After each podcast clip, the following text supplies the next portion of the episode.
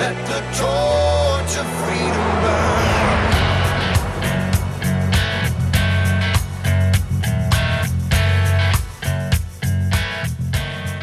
Welcome to the intersection of faith and the culture, Wall Builders Live, where we talk about today's hottest topics on policy, faith, and the culture, always from a biblical, historical, and constitutional perspective.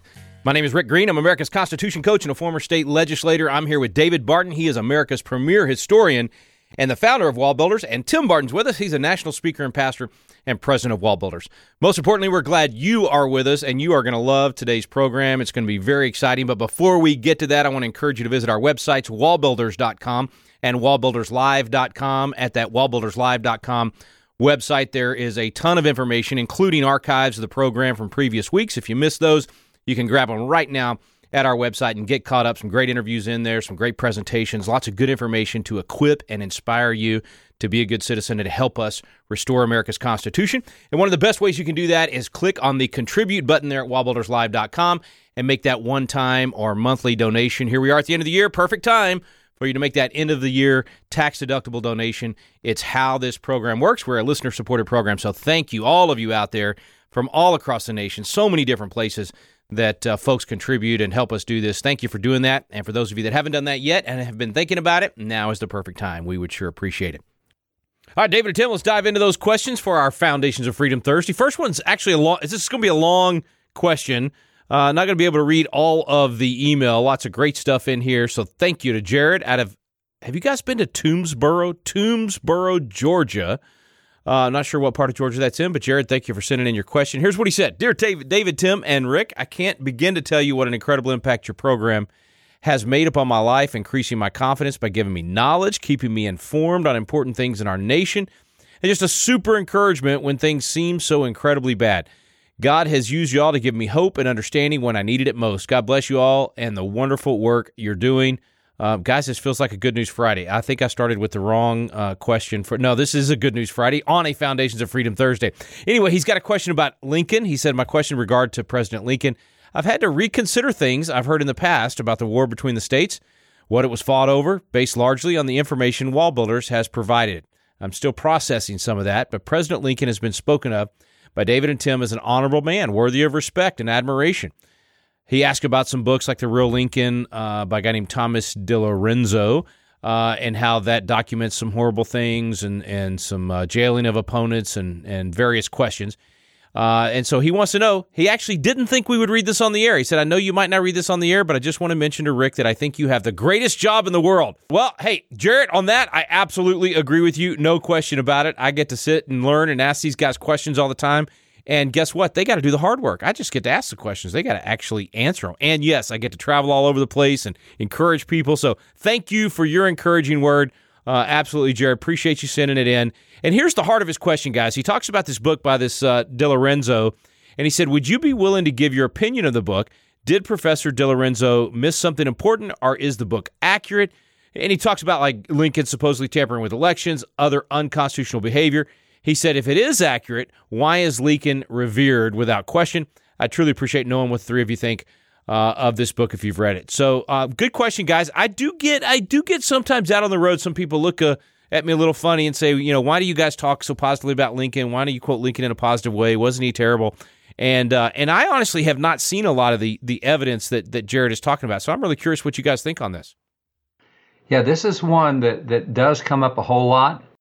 Arguably, is probably being taught all over the U.S. now because it is yet another attempt to tear down someone who really did honorable things. And I mean, Dad, I know you're getting into this and unfold a lot more, but you know, guys, one of the things we talk about all the time is that just because we look at someone and say they're honorable doesn't mean they didn't have bad moments, right? It doesn't mean they didn't do something sinful or wicked at some point in their life. It's really recognizing that God used them in a special way to do something significant, and they should be honored for that positive contribution. It's no different than so many of the heroes we look at from the Bible. There's not a single hero we look at in the Bible, apart from Jesus, there's not a single hero we look at that didn't have major character flaws. If you go to Hebrews chapter 11 and you look at the Faith Hall of Fame, there are major flaws from those people in the Faith Hall of Fame. When you start going chronologically in Hebrews 11, right, as it goes through the Bible and some of these heroes, when you get to Noah, And Noah obviously had amazing faith and he built the ark. It was awesome. But after he built the ark and the ark lands on Mount Ararat, he gets off, he becomes a farmer, he plants a vineyard, and he passes out drunk naked. You go to guys like Abraham, who had an amazing faith. God told him to pack his bags and go, and he did. He arguably didn't even know where he was going, but he still obeyed God's incredible faith. And yet, every time he got somewhere where there was a leader, a king, Abraham became very fearful. He was a coward and a liar at times, that he would say, well, this is just my sister, and he would offer literally his wife to some other leader to protect himself. That is a coward of a man, and he's a liar in the midst of it. You can go to Moses, who we know was a murderer. You can go to Rahab, who was a prostitute. Literally, you go through Hebrews 11, this is a list of flawed characters in this amazing story of God moving and God's redemption. And here's the point, is that just because we are saying someone should be honored or celebrated doesn't mean they didn't have drama or bad things in their life. Because even though I think Lincoln was pretty honorable in many regards as a president, well, if you look even before his presidency, right, when you look after he left home and he becomes a self-proclaimed atheist and he starts having kind of this sexual philandry and all these issues. And he had a lot of major problems in his life. And then God starts to get a hold of his life again. He comes back a little bit more toward God. There's a lot to this story. And to say that Lincoln is honorable is not to say that he didn't have bad moments in his life, but it's recognizing the positive contribution he made. And oftentimes, even in the midst of the complexity and the nuance, that a lot of times what we hear is only part of the story, and there's so often way more to the story, which is where we try to dig in deep and find out what the truth actually is. When you look back at American presidents, probably the two presidents that have had the most books written about them would be George Washington and Abraham Lincoln. And overwhelmingly, the high percentage, probably 97, 98, 99% of those books are favorable toward those individuals. As Tim pointed out, everybody's got flaws. You can find flaws everywhere. But to say that those guys are inherently bad, that would be like, here's the example. Of all the hundreds of books written about George Washington, this would be someone taking the 1796 piece written by Thomas Paine about George Washington. And if you read Thomas Paine's piece about George Washington, Washington is dishonest, he's a crook, he's a murderer, Thomas Paine goes on and on about how bad Washington is. Well, he's the only dude that said that. But if I want to cite his book, I can tell you how bad Washington is from one book. So when you get into Lincoln, it's much the same thing. Specifically, when you look at Lincoln, what happens is you've got hundreds of books. There's scholarly biographies. There's all these. There's a bunch of Pulitzer Prize-winning historians who wrote about Lincoln. That's Carl Sandburg and Ida Tarbell and Gary Wills and Merrill Peterson and Don Ferenbach and all these folks who wrote about Lincoln and Pulitzer Prize-winning biographies. And out of all the hundreds, there are three that really, well, there's more than three, but there's three primary ones that take the other side. One of them is the book just mentioned. Thomas DiLorenzo in 2002 did a book called The Real Lincoln. Then there was The Real Lincoln done by Charles Minor in 1901, and there was Herndon's Lincoln, done by William Herndon in 1888. Those are the three go-to books that if you want Lincoln to be really, really, really bad, you read those three books, and that's where, and I mean everything. He's an atheist, he's a homosexual, he's a dictator, he's a tyrant, he jailed people with it. There's all these claims in there, or you've got the other hundreds and hundreds of books where nobody else was able to find that stuff. Now, to be quite frankly, yeah, Lincoln did jail people without a trial. And anybody who reads the Constitution, it says that if you're in rebellion against the government, you can jail people without the right of habeas corpus. Oh, so he was following the Constitution? Well, granted, there's a lot of people on the other side in the Civil War who didn't like the fact he followed the Constitution, but they called themselves rebels. That was the name they gave themselves. They were in rebellion to the Constitution and the government. And under the Constitution, he has the right to do that. And also, Dad, to add a little context, this is also part of what the claim is for some of the people being held, the January 6th defendants, right? Where They say they were trying to overthrow the Constitution. So we have – because part of the due process is that you have the right to a speedy trial, right? There's a lot of things that are being compromised for these American citizens, and it's because they're saying, well, they were trying to overthrow the government, and if you're overthrow the government, if you're in rebellion to the government, then you can suspend the rights of habeas corpus, you can suspend part of the due process rights, which actually is what the Constitution says. Where we would disagree is that what we are looking at by and large with the January 6th defendants, they were not trying to overthrow the federal government. Now, there, of course, could be some crazy people there who maybe that was their thought, but that was not the vast majority of people that were there on January 6th. And this is not defending what they did. Everybody who was breaking windows at the Capitol, everybody who was being violent, everybody who was doing those things, they should go to jail. They should be arrested for breaking the law. But there's an overstatement of what happened on January 6th in comparison to reality. But this is where it's different. When you're in the middle of a civil war, that is a bit different than what happened on January 6th. And remember, the Bible says that one side sounds good until you hear the other, Proverbs 18:17. So if you listen to DiLorenzo, if you listen to Herndon, and by the way, Herndon was Lincoln's law partner back before Lincoln became president, back when he was a state legislator. And both of them were atheists at the time. There's no question they were both atheists at the time. And what happened was, after Lincoln died, Herndon came out with all this terrible stuff about Lincoln. And we actually own a letter from Lincoln's pastor who wrote Herndon and said, shame on you. You know better than that. You know that Lincoln did all these things. I mean, he literally takes Herndon down. And Herndon apparently didn't like the fact that here's Herndon as an atheist. Lincoln used to be an atheist, and now Lincoln's become a Christian. He's let this pastor mentor him. That's not good. I don't like that. So you have a Herndon who does not like what Lincoln has become, who writes about how terrible he is. And again, the pastor takes him on and just points out all these factual errors throughout. And we actually have that original letter from the pastor, James Smith. So you have things like that going on. And by the way, Lincoln with election tampering, that goes back to the election of 1864, when the Democrats, for the first time in American history, set up a mail-in ballot program, and it was a fraudulent program. They went out to the guys in the field. It started out in New York. They went to the New York troops in the field and said, hey, have a mail-in ballot, and we'll take care of it for you.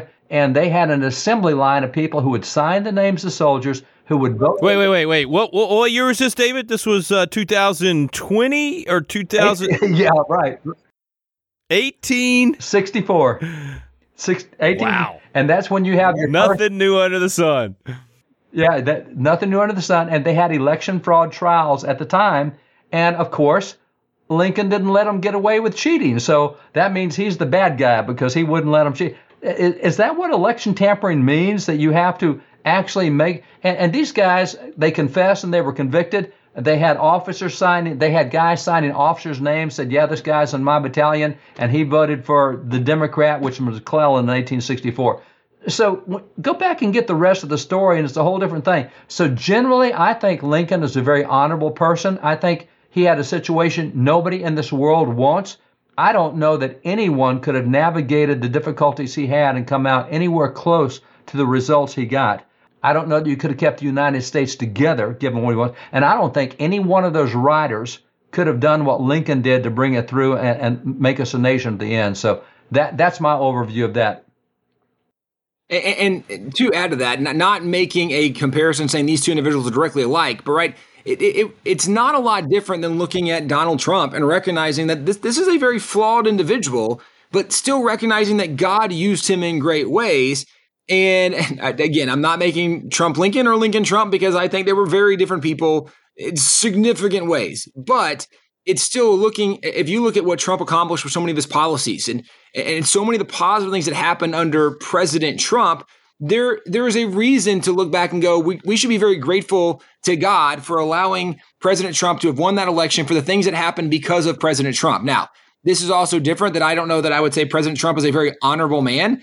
I don't really know him well enough to make that statement. And based on some of the surrounding evidence, I definitely have some skepticism in areas. However, we can still appreciate what God did through him while he was president.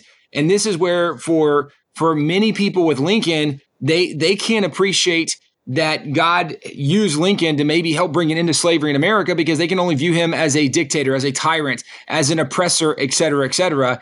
And this is where we do want to make sure that we have a little better perspective. And as was already mentioned earlier, even in the question where part of the perspective has maybe changed just based on what we said. And as Rick, you were reading that question, my initial thought was, well, I hope it didn't change based on what we said, but based on the fact we were able to present some evidence, like when you look at the documents, the Declaration of Secession, when these states have seceded, the Southern states, when they put out their declaration of causes and explained why they were seceding, and every state that put out a secession or that seceded, that put out a declaration of causes, their explanation for why they were seceding was to protect the institution of slavery. Now, that doesn't mean everybody in the South was pro-slavery, and there were many great leaders in the South who weren't pro-slavery, but ended up fighting on the Confederate side because they acknowledged that if there was going to be a war, they could not fight against their state where their brothers and their family and their friends were. So this is not to say everybody in the Confederacy was pro-slavery and everybody in the Confederacy was evil, but from a political perspective, the political leaders of the South did make clear in their own political documents, even the Confederate Constitution, when they said that you can't pass a law to end slavery in any Confederate states, and you can't be a Confederate state if you do not have slavery and allow slavery into your state. Slavery was a very big deal for the political leaders in the Confederacy. And this is where what we want to do is just show what the truth is and try to research and discover the truth and not just listen to what some professor says or what some book author wrote. We want to go back to original sources and documents and see what's actually true. Good stuff, guys. Man, I tell you, this is a question that a lot of people have brought up or pondered or at least hit this topic. So, Jared, thank you, man. And by the way, while you guys were talking, I looked up Toomsboro, Georgia. I've been to Eatonton. I've been to Macon. I've been to Milledgeville. Never been to Toomsboro that I know of, but it's right in the middle of all of those. So, Jared, God bless you, man. Keep spreading the word. Thanks for being a Constitution coach. Appreciate your kind words. And, yes, I did read that part of your letter about you'd like to be my apprentice and take over so you can hang out with the Bartons. I highly recommend it. So it's yours. In 50 years, it's all yours. 50 years, though. Gotta wait that long. We'll be right back with another question from our audience right here on Wall Builders.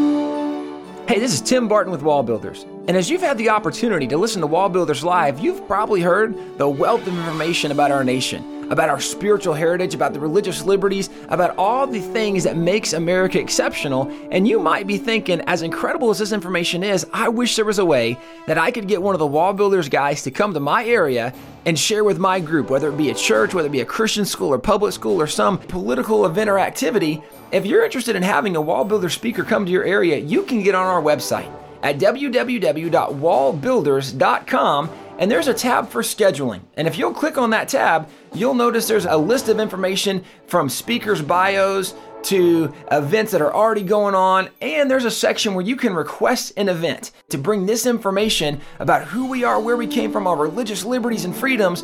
Go to the Wall Builders website and bring a speaker to your area.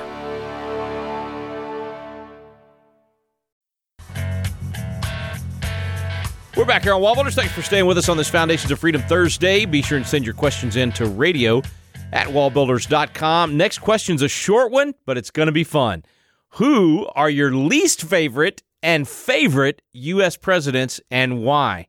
Okay, folks, we're going to be extending the program 3 hours today. And all right, guys, see how fast you can rattle these off. I want to jump on this one. I hate to say this, but I'm really excited about this.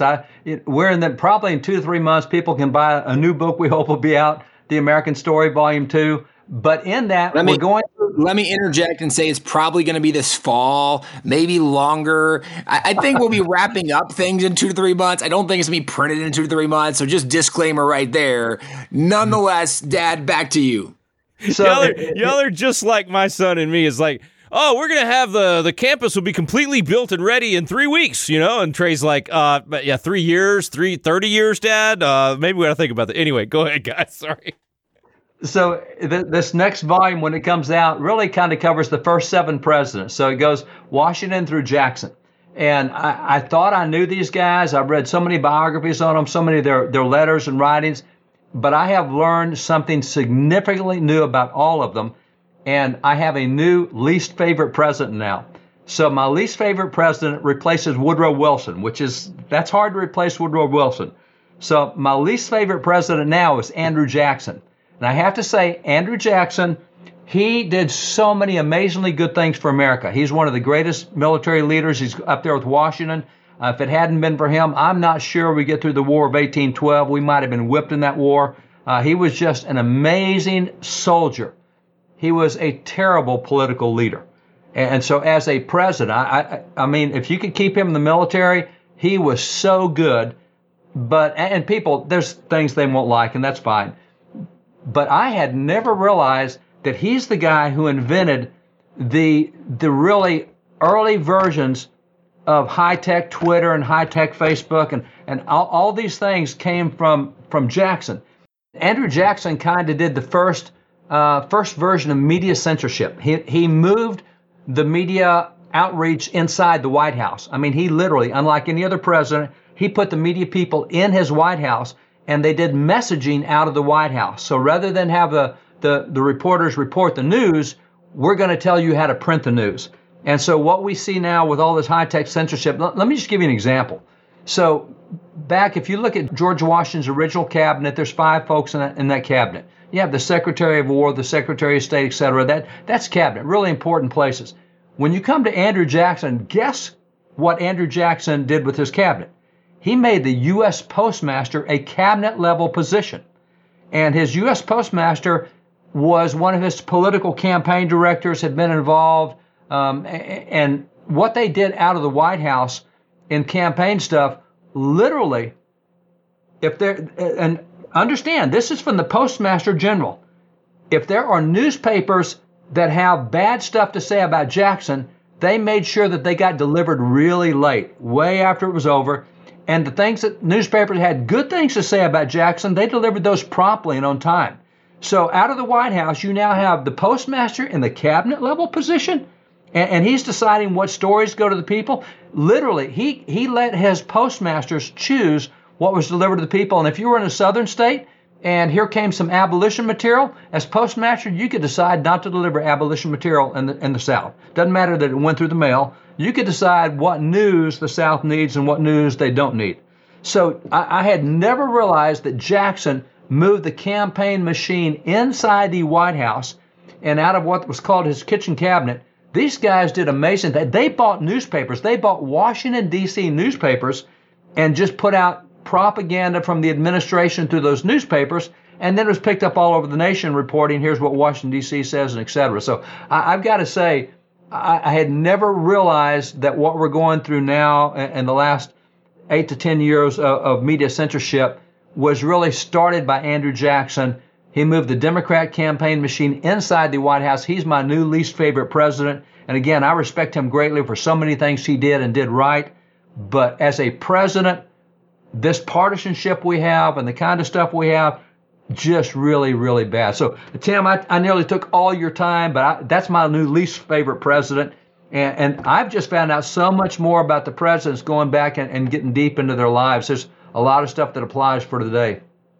I'm just surprised to learn that reincarnation is real, and Mark Zuckerberg is the new Andrew Jackson of our day, and he didn't even have to be elected president of the country, just president of Facebook or whatever his title is there. Anyway, sorry, Tim, go ahead, man.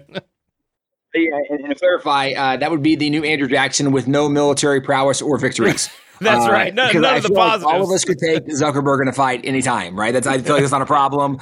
He's actually Andrew really Jackson, gotten into jujitsu, I saw, but yeah. Go ahead. Well, I feel like Andrew Jackson's not the guy you want to fool with, right? Like, as bad as he might have been, he'll gladly get into a duel with you, at least as the reports go. I don't know how you can talk about the worst presidents and not include someone like a Woodrow Wilson, which, of course, is a name that anybody that's paid attention to how bad Democrats can be. Woodrow Wilson's name is high on the list, and not the least of which because you have the racial issues, the segregation, the rebirth of the Klan. You have the kind of stronghold of progressivism as he's laying a foundation for that. You have the income tax. I mean, you can go through the list of where this guy messed things up. And that is, as we've talked a lot, as you've been doing research on Andrew Jackson, as we look at guys like Woodrow Wilson, acknowledging how bad they were, Woodrow Wilson was not the first one to really steer America in an entirely new direction. And it seems like Andrew Jackson was the guy that did that.